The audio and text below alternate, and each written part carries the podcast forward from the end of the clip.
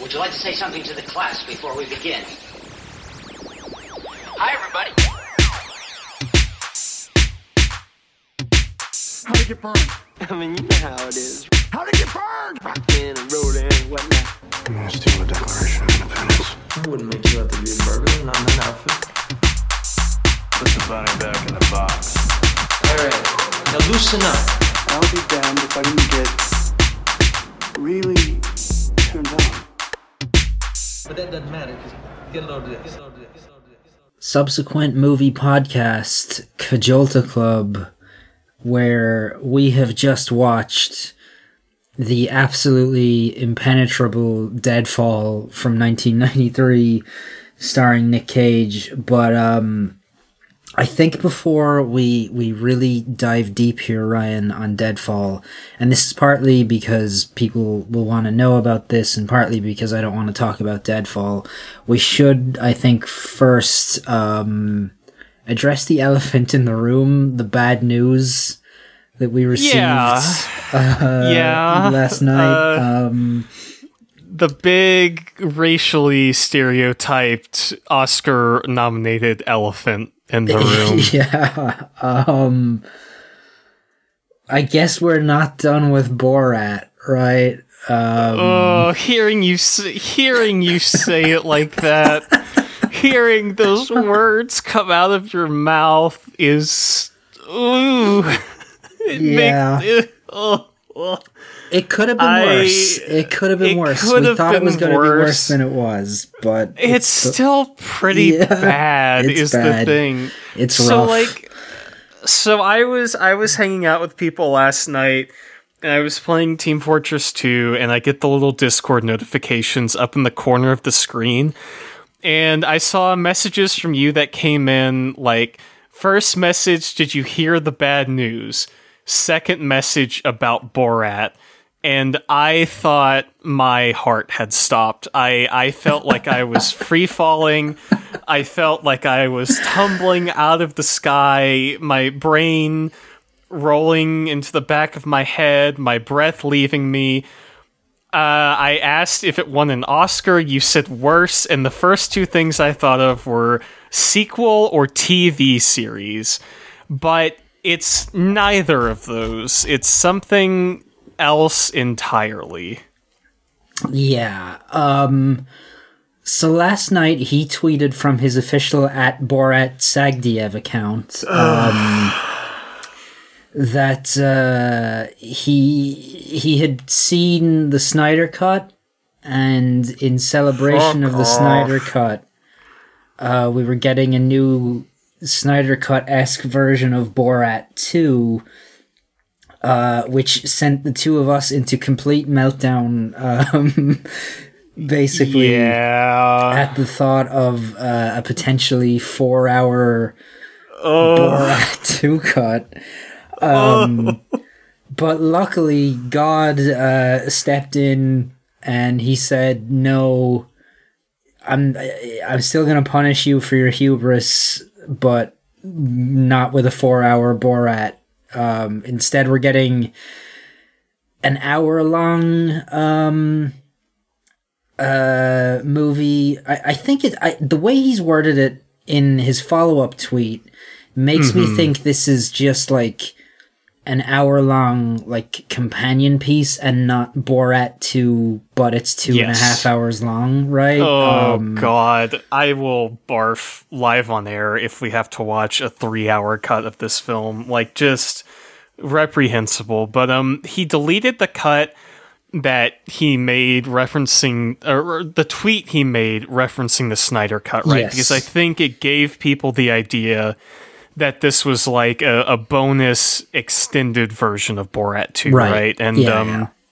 after they deleted that, the second one just describes it as quote 63 minute extra movie film footages. So it is it is I, I believe as you said just sort of an hour of like table scraps, I suppose, maybe an Yeah. alternate narrative like in the um in the trailer they put up on Twitter, it seemed that a lot of it focused more on the Trump election cycle than Yeah. the actual like quote unquote story of Borat 2. So maybe what they'll do is they'll release a 63 minute cut and then release the Cohen cut, which is all of it cut together, which we will not be watching if that releases. I'm putting a line in the sand. I will watch extra movie film footages. I will sit here for 60 minutes and glean one or two laughs out of bonus Borat 2 material, but with God as my witness, I will not sit down to watch it a second time, cut back into that fucking movie. I'll be honest, I'll be 100% honest.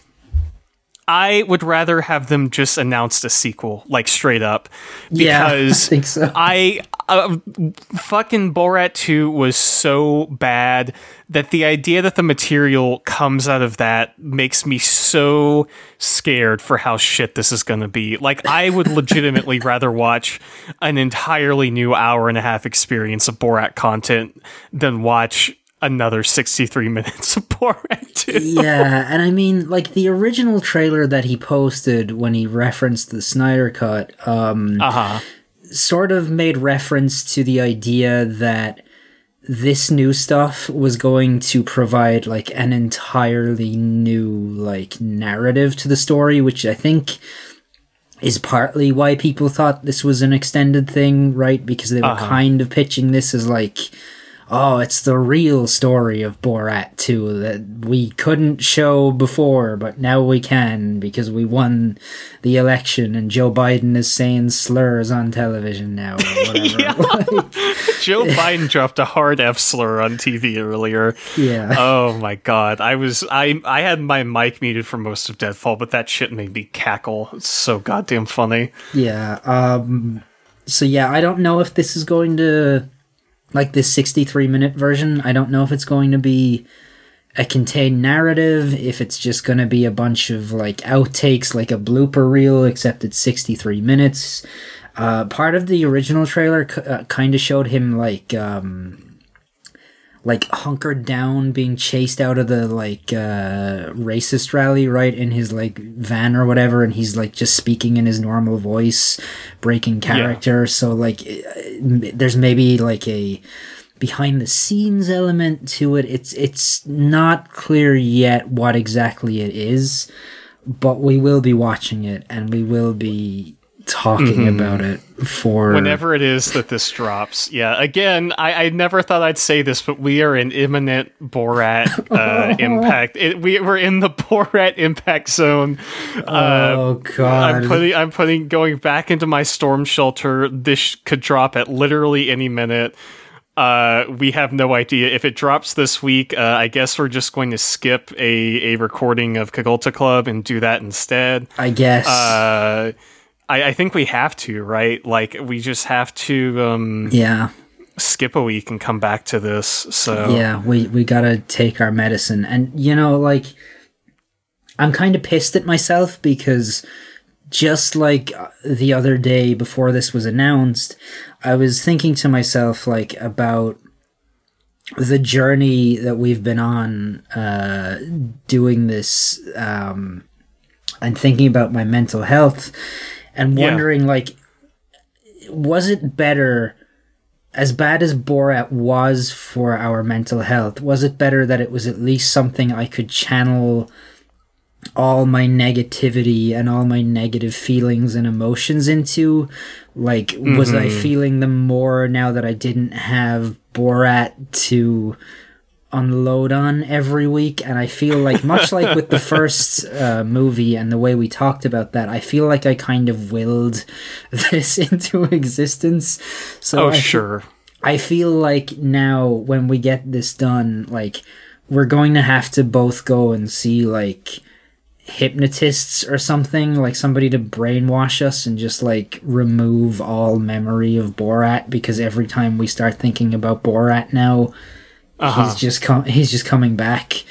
And We're too uh, powerful. We've we've legitimately tulpa'd him into existence as as like a recurring I mean, concept. you sent me that fucking screen cap of like a post somebody made about like their Borat tulpa or whatever the other day as well, and it's just yeah. we- I I think we need to commit after this thing comes out to just never seriously thinking or discussing it again because it's I mean, until yesterday, I really hadn't, right? Like, I'm Yeah. not, like, I'm not generally thinking about Borat. Like, uh, the last time we talked about him was the Oscar nominations, and until yesterday, I really had not seriously considered Borat as a concept in, in several weeks, I think. So do you think So- maybe like as opposed to us willing Borat into existence, he's willing his way into our minds? I Like, he think I think we've become like one in the same. You know, Yeah. I think I think he's like uh, kind of latched on to our souls in a particular way, where maybe we're not directly. maybe we're not directly responsible for this new Borat content, but I feel like as long as we are just existing, there's always a chance he'll come back, right? Uh, and that's fine, right? I, I, I, I, at this point, I get the feeling there's going to be a third one at some point. I feel like it's inevitable, but we'll just have to see how the Oscars go. I am really. Oscar. He's gonna. He's win gonna. it. It's gonna win at least one for sure. Yeah. Absolutely. I, I think um, Maria Bakalova's winning the Best Supporting Actress, and I think he's winning whatever script award or whatever. He's definitely Yeah. also winning for his like Abbie Hoffman thing. The No. um, yeah, Just but pretend we put the sound of like jerking off in the podcast when you said that because yeah, yeah, sucks ass. yeah. I'm bad. just I'm upset, Ryan. I I don't Sure. want I don't want Borat to be a part of my life anymore. Uh huh. But he's going to I be for at least another hour. I know how this is going to go. I know it's going to start out with me being manic and really keyed up and excited to watch the movie. And then within like 15 minutes, I'll be like, I wish I was fucking dead. I don't want to watch this anymore. Oh god, yeah, I'm dreading it, and like, it it could just happen any day. It could just be here. yeah. The only, um, the only information we have on when it's being released is quote coming soon. So I think when they did that last time, we had what about like four weeks, like a month or so until it came out. Roughly, yeah, yeah. Yeah, I, I. When are the Oscars? Do we? Next week, do we next have? A, weekend, next Sunday. I would not be shocked if they came out on the same day or right before the Oscars did, and like next Friday maybe. oh Christ! Yeah. Oh no! Don't say that. Well, I don't really get why else they would be releasing it, right? Like it was the thing where they released the uh, first one, or, or the the first Borat two, right before the election, right? This would be their kind of follow up, where either they release it right before the Oscars or right after, after they win like three of them to get people interested in Borat two again. Like, oh, we won this Oscar from Oscar winner Sacha Baron Cohen. It's the uh, you know the Borat two folio, the supplemental material or whatever. So. I, I think it comes out within a month from now for sure, probably within two or three weeks. Yeah, I mean, I think you're right. I think it's as much as I don't want it to ever come out. I think it's imminent, and that's Oh, totally. That's the yeah. distressing thing about it. Like I, I almost wish that like we didn't know, right? Like that it Like just we just woke up one, one morning and it was Yeah. there. Yeah, yeah. Just I would rather that I think than having to dread the idea of him just waiting for us like oh Mm-hmm. I don't want to watch this, but it is only an hour. It is Yeah, only yeah. an hour, which is small mercy, but Small God. mercies for sure, for sure. Uh, I don't know. I like I said, I was pretty sure there was going to be more Borat at some point. I just thought we'd have sort of a longer lead time on it than this, right? Like I, I I thought it would be a sequel and I thought we'd have like another year or so. But um not the case. Not the the case. case. So, so what is this shit called? Uh, stay tuned for our episode on where where is it? Where's that fucking tweet? Uh Borat supplemental reportings retrieved from floor of stable containing edit- editing machine. Another real banger of a title. Mm-hmm. So Hilarious. Good stuff. Can't wait. Can't wait. so can't wait. But hey, speaking of Sacha Baron Cohen, we tonight watched the unequivocal worst movie we've seen since Bruno on this podcast. Yeah, yeah. Absolutely the fucking dog shit pits Uh, of cinema. the, the fucking community theater David Lynch wannabe ass knockoff ass fucking piece of garbage that is Deadfall. I Ryan, I do not envy you having to do the three sentence summary this week, as it is a Cage movie. Uh, if you would like to try, please, by all like, means, go ahead. Yeah. So Michael Biehn plays a uh, medium time con man who accidentally kills his dad in a sting gone wrong. Fleeing his father's death and finding out more about his family, he discovers his long lost uncle in California. He goes to visit and comes into contact with his uncle as well as his weird popper sniffing henchman played by Nicolas Cage. And he gets embroiled into the uncle's con schemes as opposed to his dad's con schemes. I know that was really stretching the definition of a single sentence, but bear with me here. uh, as he falls further and further into his uncle's schemes, he comes into conflict with Nicolas Cage, falls in love with a beautiful woman, and discovers that everything is not as it seems. Period. That is about as much detail as I can possibly provide on this interminable film, which is just nigh impossible to approach from any angle whatsoever.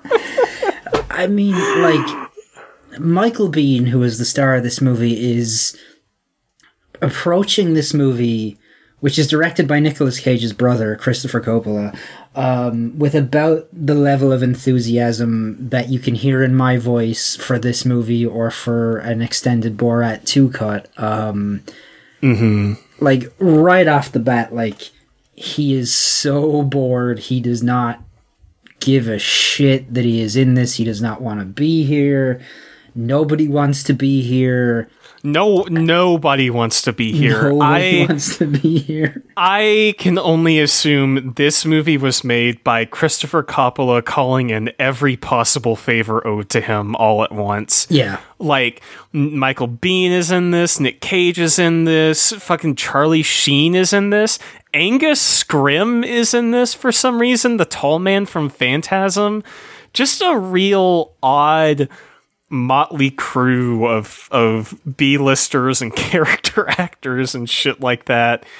It is I, I, I think it would be pretty accurate to call it the room of neo noir, but I think the room is a much more entertaining movie. Yeah, like it it looks like the room, right? Like it has that same like very weird lighting, that uh-huh. same like style of barely Like a TV soap opera almost. Yeah, almost, but like even cheaper somehow. Like like somewhere between like a TV Mm-hmm. soap opera and like hotel softcore porn. Like it's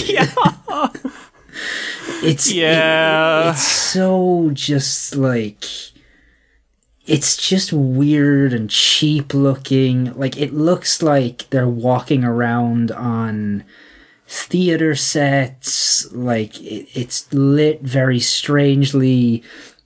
Like we said, nobody cares that they're in this movie. Nobody wants to be here, so none of the performances are any good except for one which we'll get to and that's Nick Cage.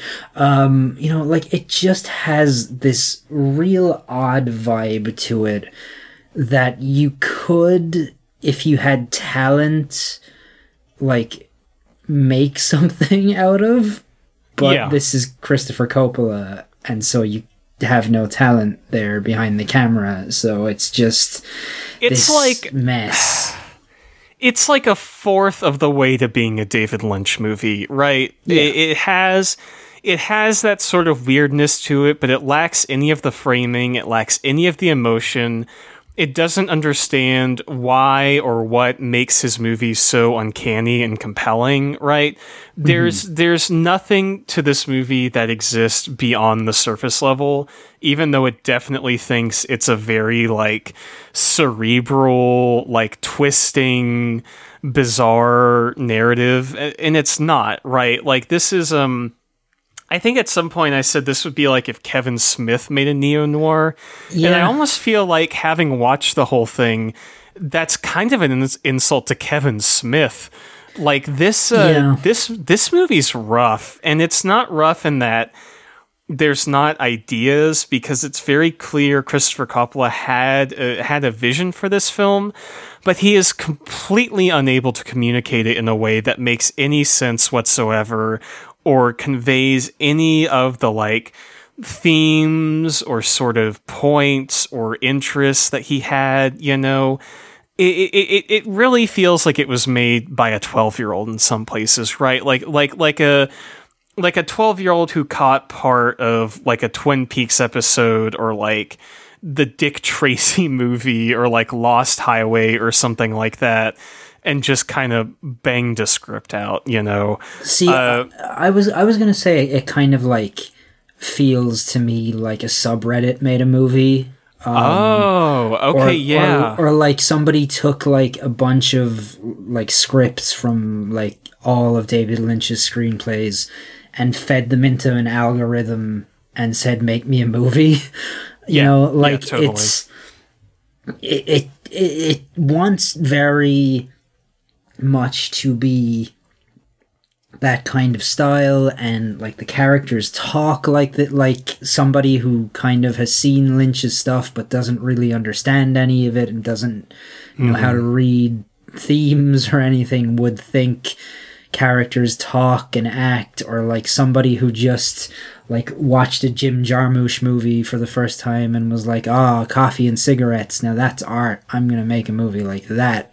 Like Yeah. it's just it's yeah, it just I I don't know what the word I'm looking for here is, but it just it's Sloppy, tr- it's right? sloppy. It is, yeah. It's trying for something and it's very earnestly grabbing at it, but it also kind of doesn't know what it is that it's grabbing for, or it doesn't really understand the works that it's like deriving inspiration from, I guess.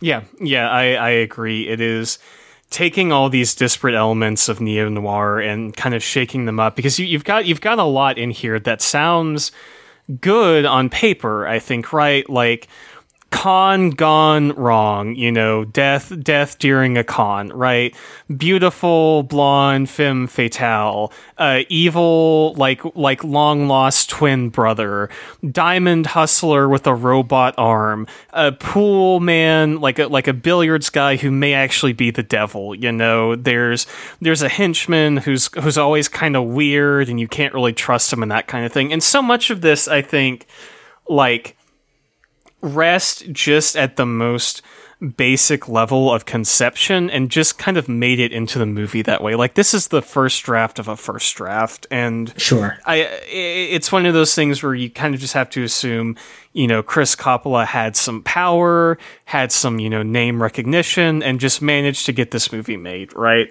And I um I don't think it ever gels into anything cohesive. I don't think you're ever engaged in the narrative because the narrative is never established. The whole thing is papered over by this Michael Biehn voiceover who sounds like he's recording this like on the toilet basically. like just just the most bored a man has ever been. Yeah. I I I just feel like there is an idea here, but the most disappointing part is that almost like Coppola doesn't crib enough, right? He cribs this really basic stuff, but you don't get any like neo noir like camera movements, like framing, camera work, none of the lighting or anything like that. It, it's just so bare bones, but at the same time, so clearly self assured and ambitious despite being totally incomprehensible. I it's in a it's in a weird balance, right? And it's it adds up to something that's not very fun to watch, even though it seems like most people in this film are determined to ruin it for everybody else. yeah, I mean, I think we came to the agreement within about five minutes of him showing up that Nick Cage in this movie is actively trying to sabotage it. Basically, It's that, like wild. it's unbelievable. Like, like I said, I said talking about this from my memory of it because I probably watched this for the first time when I was like 16 or 17, right? sure, sure, my my idea of this was this is Cage at his at his like most unrestrained level and I think it is but at the same time there's it's almost too much to enjoy for most of the film and there's very clearly to me at least like this very bored antagonism to it which I think is what makes his performance in this movie so interesting which is that he is giving it all, but at the same time, he clearly does not give a shit about this film. Like it is, it, it is like him saying, "Okay, okay, Chris, you want me to act crazy? Oh, you want me to act crazy? You think it's funny that I act crazy in my movies? Well, here's me acting crazy. I hope you fucking choke on it, right? Right, Like that is exactly. that is almost how he feels in this because his performance is so unapproachable and just like bizarre to the point of overwhelming that it, it, it's not even like Vampire's Kiss where you can like laugh at it. It's almost like what you just kind of gape your mouth at it, like what the fuck happened here. Like what was going on behind the scenes to get this man to act this way? Yeah, like at least with Vampire's Kiss or whatever, you can say, okay, sure, he's acting like a lunatic in this movie, but it fits what the movie is about. It fits the themes of the movie. It is the way this person would act. Like, there's a coherency to the performance, even though it is like over the top and crazy because he is going for something very obvious in the way that he's you know presenting this man's mental breakdown. But here he's just all over the place. From the minute he shows up he is at like zero one second and, and like a hundred the next. He's screaming and it's speaking softly. Like there is no rhyme or reason to anything that he's doing there is no consistency to the character except for the fact that there is no consistency, right? Like that's the only Yeah, consistent totally. thing about it. Like he is just it feels like he is improvising the entire time. It feels like he was like, You may be my brother, Chris, and you may be technically the director of this movie, but I'm gonna do whatever the fuck I wanna do. And you're Yeah, gonna like it because I'm Nick Cage and I'm the biggest star in this thing. Like it's it's it's a wild performance, but it is also incredibly entertaining because it's so wild. Yeah, And, totally. uh, it is impossible to chart the choice that he is making at any given time on screen. Exactly. Like a lot of his performance, um, I think seems to be informed by the idea of his character like always being strung out on pills or like sniffing poppers or like doing stimulants or you know being being drugged in some way or another. And I think there is there is some interview by him where he you know talks about this performance and he's like oh it made sense because he's a you know he's a hustler and he's always ready to like change his personality or something like that i mean i don't fucking know right uh, the, the man will say anything about these characters and who knows how how uh, true it is or not but his he's got this like wig he's got this prosthetic nose th- these fake teeth like these sunglasses just just just all kinds of bizarre choices. When he's not wearing his sunglasses he's always like sweating his eyes rolled into the back of his head I, I he, the way he speaks is impossible to emulate. He's got an accent. He's always slurring his words and like going up and down with the tone of his voice. It's it's like the wheels are coming off, right? It's just uncontrollable. Yeah.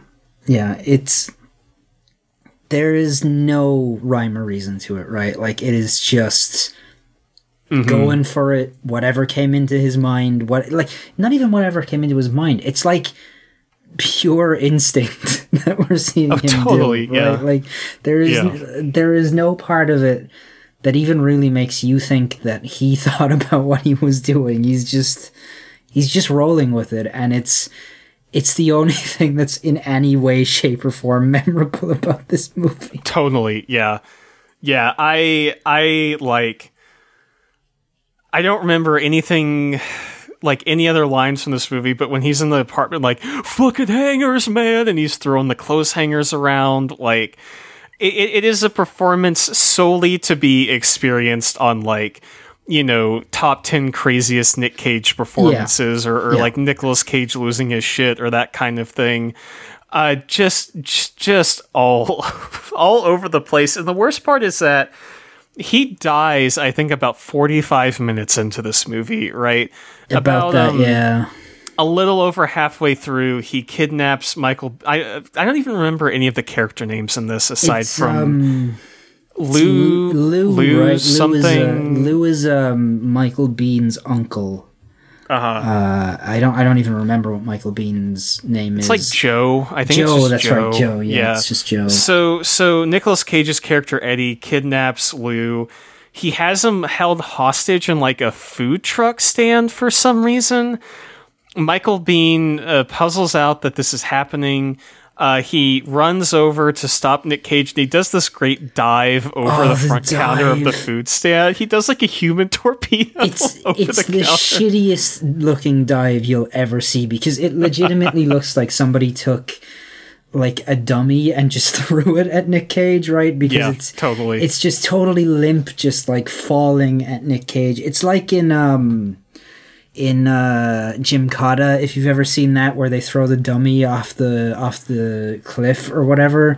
It's it's Mm-hmm. the same vibes of just like we're just gonna throw a dummy at Nick Cage and it's gonna be him getting tackled or whatever. I kind of yeah. wish this movie took itself less seriously like that, right? Because I think I think the problem is that it's such a goofy, like unsupportable premise that is just played completely straight and whiffs at every single turn. But um yeah, uh, Michael Biehn shows up to stop Nick Cage from killing his uncle.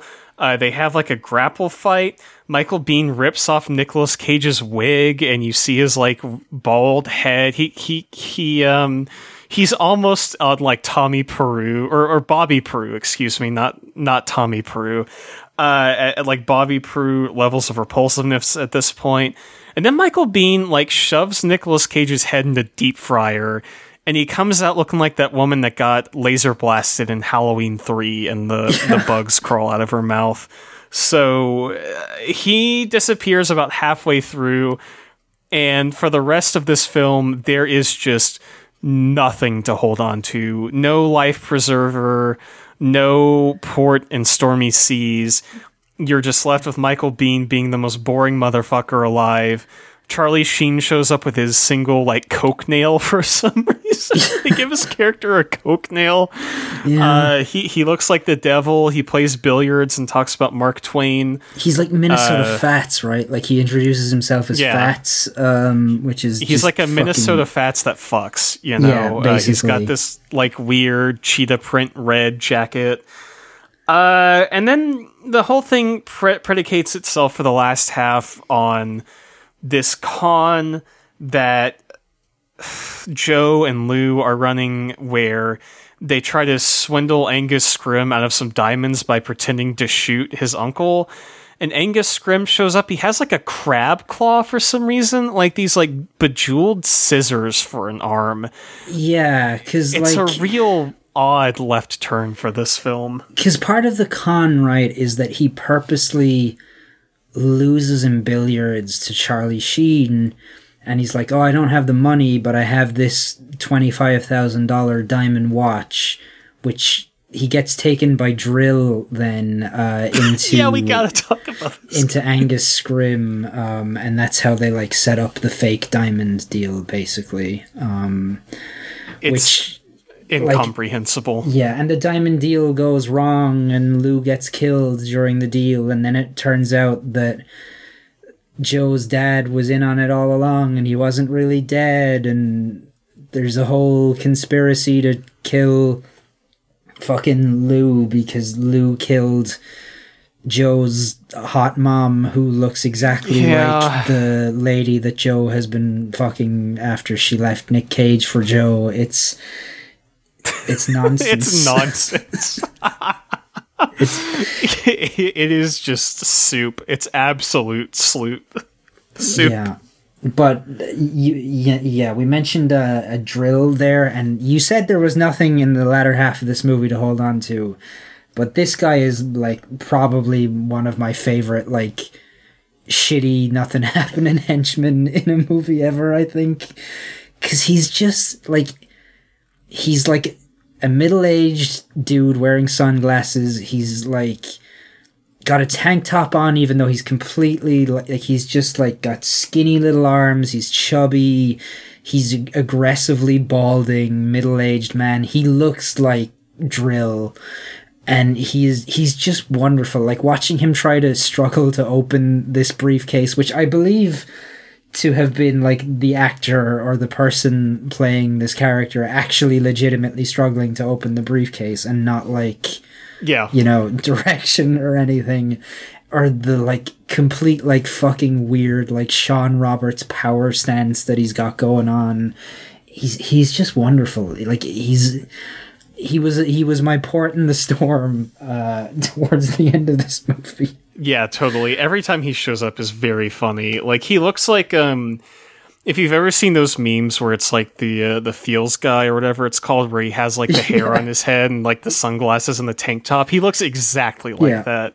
Yeah. It's so good. This entire cast is 50% people who owed Chris Coppola a favor and 50% LA community theater actors.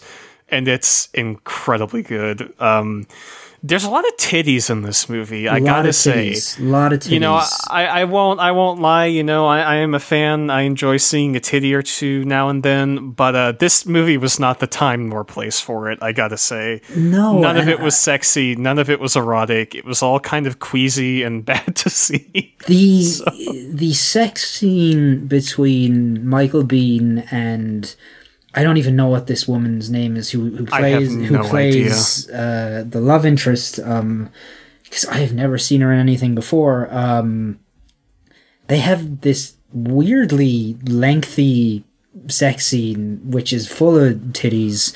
Uh, there's numerous scenes at the world's worst strip club where there is lots of titties at one point there's a character introduced named the baby which is why they go which is why they go to the strip club to get money from the baby because he owes lou or whatever. Um yeah just a just a lot of titties that i i i wasn't expecting. I know like you know neo noir often you're gonna see some titties but there there was a lot more than i than i thought and a lot more Yeah. explicitly than i thought like watching nick Oh, cage totally, shove his yeah. hands just like into some faceless woman's breasts and just like mime tit fucking her with like a dollar bill or whatever just bizarre cinema but uh Yeah, I think the horny um, movie Yeah, weird film. I think the uh, the sex scene was kind of another like room kind Yeah. of vibe to me because Michael Biehn spends most of it in his boxer. yeah he does he does but Oh god. it, it's I, I, much like the room it also has that same like bad hotel porn uh It's got the it's got the hotel porn. It has like all the weird like um you know soft fades. Uh, Yeah. You could you could put the soundtrack from the room over that, and I think it'd be perfectly fine. Yeah. It felt like it felt less like a sex scene and like two insects rolling around in a plastic container trying to escape to me. Like there was just no fluid fluid motion to it whatsoever. It felt pained and unfortunate like most of this film. So Yeah, this was two Very, very, uh, very uncomfortable actors having to mimic Mm-hmm. sex on screen who were clearly not enjoying it. There is a really funny shot at the start of it where they're just in their underpants, just laying there. yeah. And we thought that it was just going to be like a, oh, it's just a boxers on sex scene or whatever before all the titty happened. for most of it Um, most of it it was but yeah, at least was. at least for michael biehn but um yeah. it's so hard to find anything to talk about with this film because Cage's performance is the only thing worthwhile whatsoever. And even then, if you've ever wondered how much Cage is too much Cage, I think Deadfall is the answer to that one, right? I, I, I think this is really, I would say for me, the upper level on tolerable amounts of Nicolas Cage trademark uh, zaniness, you know? Yeah. Um it's weird in a way, right? Because he is the best thing in the movie, but yeah, like he can't stop it from dragging and you are still kind of sick of him even though he gets killed off mm-hmm. like with 45 minutes left in the movie. It's it's just it's just not a worthwhile movie in any way shape or form, right? Like No. there there really is so little to talk about like i'm just trying to like rack my brain and the only other thing i can think of is the hilariously tiny gravestone at the start Oh, yeah. The like uh, foot tall gravestone. yeah if even that like and it's because you had commented before and you were like that grave seems really small and then it cuts and you see the gravestone which is even tinier than the little grave Yeah. that they're that they're digging Yeah. Like when it, they they shoot most of the funeral scene from behind the gravestone, and this is the dad's funeral at the beginning, right? yeah yeah And so you just see the dudes shoveling the dirt in, and you're like, that seems kind of small, but it cuts away, and you're like, oh, whatever. Then you see uh, what's her face come by and lay a rose on the grave, and it's like, no, that is like truly 11 inches tall. yeah They uh they couldn't afford to buy him a real grave, I guess. He he skimped out on that part of the plan, but um I do think one of my favorite parts of this movie that is eventually kind of forgotten as it drags on is during the opening sting where the you know the heist goes wrong and Michael Biehn shoots his dad. The dad has this incredible death gurgle as Oh, he yeah. dies, which is just like straight out of community theater Shakespeare. It's so good. I, I can't even replicate it because I barely remember, but he's like, "Eh, eh." It's like, like it's it's kind of like a death gurgle you would hear in like an 80s action movie where like Arnie is just mowing down dudes and there's just guys going like uh uh or whatever, right? Like it's For the sure, same kind yeah. of thing. Um yeah, I think the only other thing I really remember about the movie, which is kind of damning, is Mm-hmm. God, that ending fucking sucks. Oh yeah, they're the on- where ending they're on the is carousel horrible. and like Yeah. his dad is like revealing all the plan to him and he's got the briefcase of money and Joe's pulled the dad's gun on him and he's like oh I bet it's just blanks isn't it dad? And then he pulls the trigger and tries to shoot him which like it's just blanks. And the dad like drops the briefcase and it opens and he goes down and starts picking the money up as Joe just like walks the fuck off. And you're just like well great that was completely unsatisfying like They did not know how to end this film. they did not know how to end this movie they did not Uh, it- know how to stitch a scene from one to the to the next no, in this fucking movie. absolutely movie. not. This is a movie written by somebody who thinks that a twist is the most important thing you can do to a film narratively. Like Yeah. that, they like that is like the highest possible thing that you can put in a film to be dramatic, and the whole movie is sort of written in service of that, and the twist doesn't even make any sense at all. So it's a complete waste of time. No, it's it's completely stupid. The the the fact that part of the twist was also that like oh the woman that he's fallen in love with was actually the woman pretending to be his mom at the gravesite earlier is so bad. Like you would n- nearly forget that was like even a plot point, right? Like that he looks back at the grave and he sees her he sees his mom lay the rose down or whatever. Like Uh huh. that entire like romance subplot and the way it plays into the twist is completely just nonsensical it really made me annoyed um but yeah there's just so little to grab onto and so little of interest in this fucking movie that I, I, I think you're right. I think it is probably the actual worst movie we've done since Bruno, which is I think so. Yeah, yeah. Like even um, something. even Urban Cowboy at least had Scott Glenn in the mesh shirt, right? Like yeah, had a dude get incinerated, right? Like Yeah. Yeah. Absolutely. Like even Nicolas Cage at his most I am going to ruin this movieist just can't do anything to save this ship from completely sinking, right? right, right. Like even even by the time that it gets to the point where he dies, you're, you're sick of this film. And I think his intro is pretty funny. Like Michael Biehn sits down, you just see this dude with this awful haircut and like a sunglasses and, and the mustache and all that. And you're just you immediately have this moment where you're like, oh, holy shit! Like, is this really what this is? And he comes up to Michael Biehn and he's like, ah, pick a card. His voice in this is like somewhere between the Joker and Willem Dafoe on Quaaludes. it's really, it's really impossible to It is. Impersonate or place or describe. I Like mean, I if think he did a decent job. I mean, you know, yeah, he's bad. got this like ah, like this ah, ah, kind of this like I don't even know what the word to to to to to properly convey it would be, but um. He doesn't even have any good quotes in this movie. He just says "fuck" a lot and yells Yeah. and says says a slur one time, and uh, he's like, "Oh, someone tried to kill me, man! Someone tried to kill me!" And uh, that's kind of his whole thing. So there's a part where he yells "fuck," and there's a guy in a t-shirt behind him that says "fuck" on it. Uh, for whatever reason, he gets like assaulted by a dude in a fake beard who I guess is an assassin, which is not a plot line that ever comes up again. that whole assassin like the assassin shows up a couple of times earlier on in the movie and you see him with his like fake beard or whatever and then at some point he just tries to kill nick cage and nick cage kills him instead and it's over like that and you're like well I guess that was part of the movie. Uh, I don't know how that tied into everything else. It just feels I- like I don't know. I guess the I guess the like implication of it is that Nicolas Cage is becoming increasingly paranoid that Lou is trying to replace him as his lackey with uh, Michael Biehn, right? Yeah, yeah.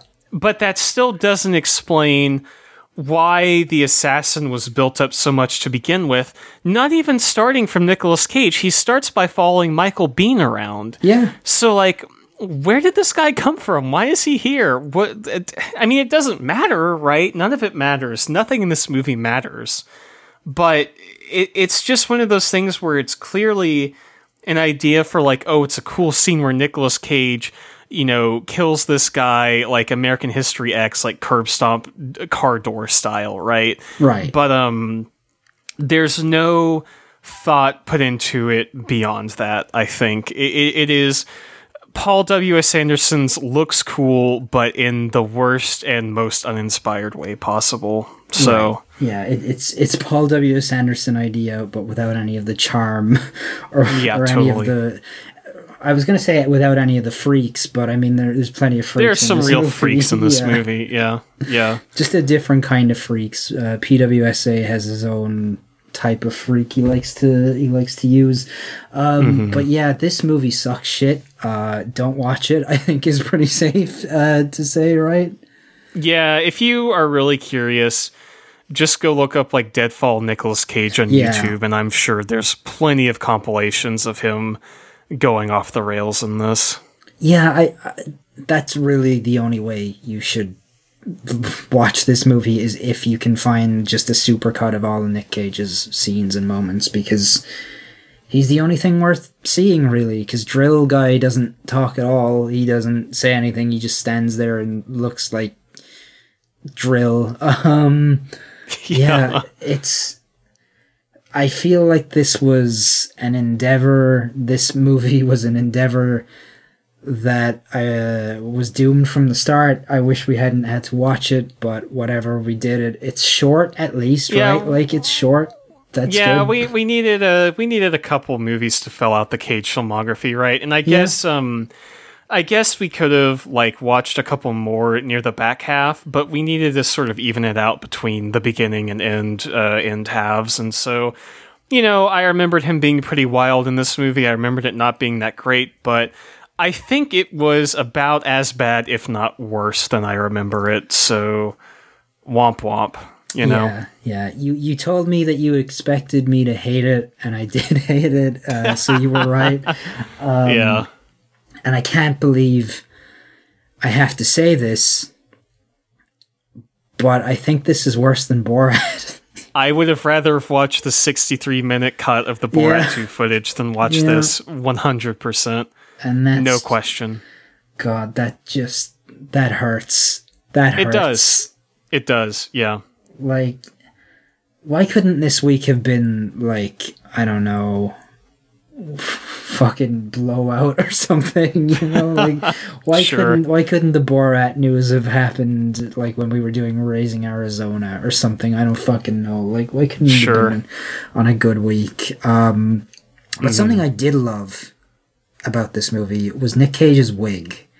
Now, Yes. I'm, I'm feeling on the wigometer here. I'm feeling like we're pretty high up. Well, really, it depends. Like, are we scoring high because it's bad, or are we scoring it low because it's bad? Because it's bad, but it's like, like it's I terrible, but I love it still. You know? I love it. So I'm scoring it high, and I'm not only scoring it high because his wig is good, but I'm scoring it high because it being a wig is a plot point in the film Yes. itself, which Yes. I love. yeah. Like, like he gets it torn off and he gets pissed and then tries to kill Michael Biehn, which is always funny. Uh, I'm gonna give it like a strong nine on this one. You know, yeah. I, I don't. I don't know if I'd give it the full ten, but it is it is certainly in the upper echelons of the hair that we've seen from him so far. Yeah, I'm thinking I'm thinking about an 8 or a 9 as well. I I liked it a lot. It is the first real um example of just bad Nick Cage hair, which is kind of where we are now from here on out with him. Yeah, we're we're Um, ramping up to it. I think we've got a couple like a couple more movies of him with like a normal hairstyle and then we just kind of tip over into oblivion. yeah, which I'm I'm super excited for, honestly. Um So yeah, what are you giving this? I think I know the answer. Um out of Uh, out- 5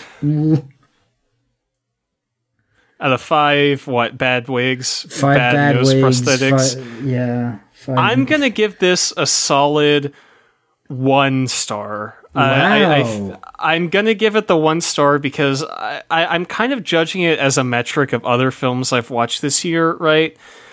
Like like my one star movies so far this year have been like Valley Girl, Urban Cowboy, Monkey Up, you know, like Staying Alive, and I think this is worse than all of those. But my bottom five on Letterboxd right now are all half stars, and that is in order: Lady in the Water, Come True, a gnome named Norm, Norm of the North, and Crystal Shadow. And I would rather watch Deadfall than any of those five films, so it gets the full star instead of the half star for me. I, I think there is just enough to eke it into being something I would watch again if I absolutely had to, but not being as bad as some of the other just shit I've watched this year. So it is still it is still like the worst of the it's the bottom of the barrel, right? It's it's bottom 6. So, you know. Yeah, I'm I'm kind of now like look also looking at like everything I've watched this year, and I'm looking This at film my. is so Deathfall is so hard to sit through though. it is I don't is the know. thing, but like as I look at the at the bottom five for me, I. I'm, I'm specifically looking at my fourth uh, lowest of the year, um, which is Twilight Eclipse. Uh-huh. Um, and I'm looking at that, and I'm looking at at the number three worst for the year, which is Rob Schneider's most recent stand-up special, uh, Asian Mama Mexican Kids, and I'm and uh, I'm kind I'm kind of thinking it goes in between Eclipse and the Rob Schneider. I'd say so. uh, I would say so. Definitely worse than Eclipse for me. Uh, I've never seen any Rob Schneider solo joints, but I have to imagine it's better than most of those. Well, I mean, the only two things that I have worse than uh, Rob Schneider's stand-up special are Big Stan, which also stars Rob Schneider, which is a movie where he plays a con artist who is going to be sent to jail, and so he learns kung fu from David Carradine, so he won't get assaulted in jail. Um, which is about as funny as you think it is. And the worst movie I have down here so far is Money Plane, starring Kelsey Grammer Wow. and WWE superstar You- Edge. So, You put a gnome named Norm above Twilight Eclipse. as as it stands right now, a gnome named Norm is better than those movies, as well as better than Urban Cowboy, uh, Crime Scene, the Crime Scene, The Vanishing at the Cecil Hotel, which is a garbage, fucking awful documentary on Netflix. I believe I believe that. I believe it's better Um, than that. and Running with the Devil, which is a, a one of the um one of the Nick Cage like infinite like mid two mid tens uh movies that he made, which also stars Larry Fishburne. Um, and uh, Scientology's Barry Pepper from Battlefield Earth, which uh, stay tuned for that one. Um, I so- res- I respect you putting Norm above those. I do not think it's better than Urban Cowboy, but that is not an that is not an argument we need to have. no, we are we we are not quite on uh, Norm Club yet, um, and I hope we never are. no, I can't watch that movie again. Oh Uh, god. that that was that was about as boring as Deadfall was. Yeah, but I, I think the um the war song at the end uh, is a little bit more memorable. sure, Uh, yeah. But fuck this movie, I hate Deadfall, and I don't want to watch it again ever. And I hope I never see it again. And It's I've already bad. forgotten it all anyway, so it doesn't matter. Yeah, we're done. We're done with this fucking movie. I still don't know what deadfall means. I have no idea what the definition of that is. Because when you get shot, you fall down dead. There you go. Damn, There. it's true. Wow, amazing. Fucking amazing. So Ryan, next week, uh, provided that we are not uh, dealing with a Borat emergency again, uh, we'll be back on Cajolta Club. We'll be back with our boy uh, John Travolta. The final of his films we're going to be watching before his career revival in Pulp Fiction.